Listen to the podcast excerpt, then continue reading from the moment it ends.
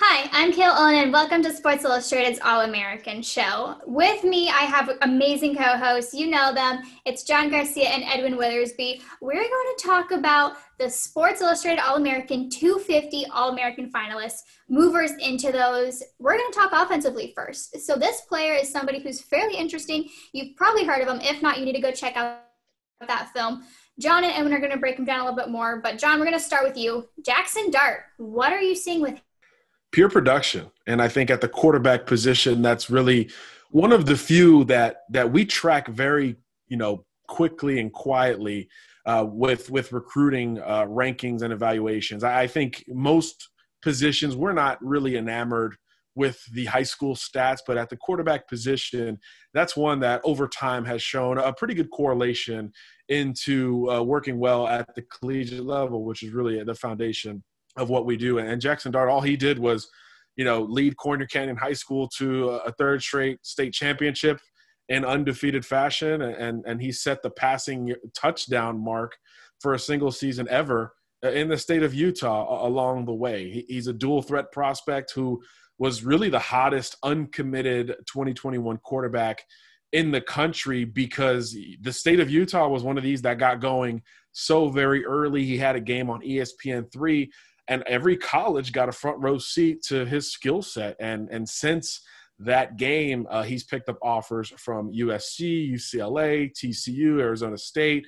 The list really uh, goes on and on. And, and now he's got this top five that he's working with, and he will sign in December, but he's still trying to figure it out between BYU, of course, the in-state school, and, and, probably the school he has the best relationship with, and then everyone who's new to the party, whether it's Arizona State, USC, Washington State, uh, or UCLA. So certainly one of the more intriguing recruitments we're tracking down the stretch. And, and like I said, he does plan on signing and deciding here in December. So uh, Dart will come off the board soon.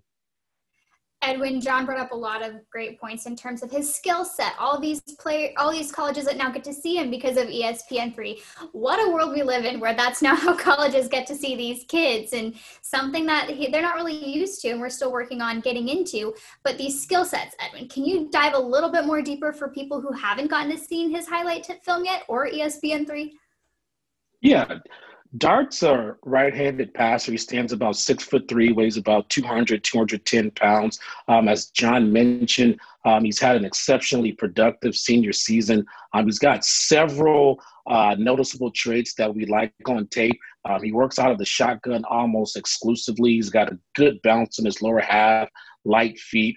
Um, his offense runs a number of kind of flood and levels concepts in the passing game. So he gets a lot of defined reads with half field progressions and a lot of three by one, two by two type sets. And he's a timing and rhythm based passer, but he has a good amount of athleticism in his lower half to excel in what we call the reaction plays or secondary reaction. So he's athletic, he's mobile, he can elude the rush, he can step off his midline, elude the pocket, and elude rushers, uh, play with solid eye discipline um, to locate his passing targets downfield. So um, he's got enough body flexibility to uh, perform those off platform throws, which has become so imperative for successful quarterback play in today's game. He doesn't have a cannon for an arm, but he's got plus arm strength and a whip like throwing motion. And the ball comes out of his right hand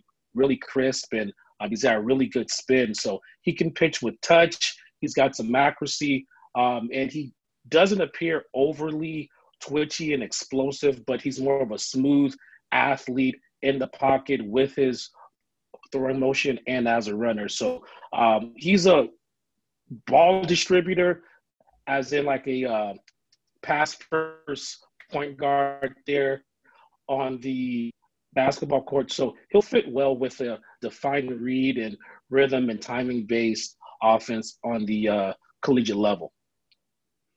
I want people to have to do their own research on him because he's a kid that you really have to watch. Like you mentioned, that rhythm that he's into, it's a great quarterback there. But quickly from both of you, not really reasoning, but just basically why. John, what school does he go to if you're picking? I'll go with BYU. He is a member of, of the LDS Church. BYU is the program that's been on him the longest among those still in the conversation. And look what Zach Wilson's doing in 2020. He's playing his way right up uh, to the top of the NFL draft. So I'll go with the Cougars. I agree with John. Uh, I like this, it. Yeah, no, I agree. It. I totally am in 100% concert with with John. Um, this has to be an all-in type of recruitment for BYU. Uh, he's a big-time quarterback in their backyard, in their state. As John mentioned, he's a member of the LDS Church, um, and and he could be someone who continues to uh, push that Cougar program forward. You can stay up to date on what he decides to do and great articles coming from John and Edwin. All that SIallamerican.com.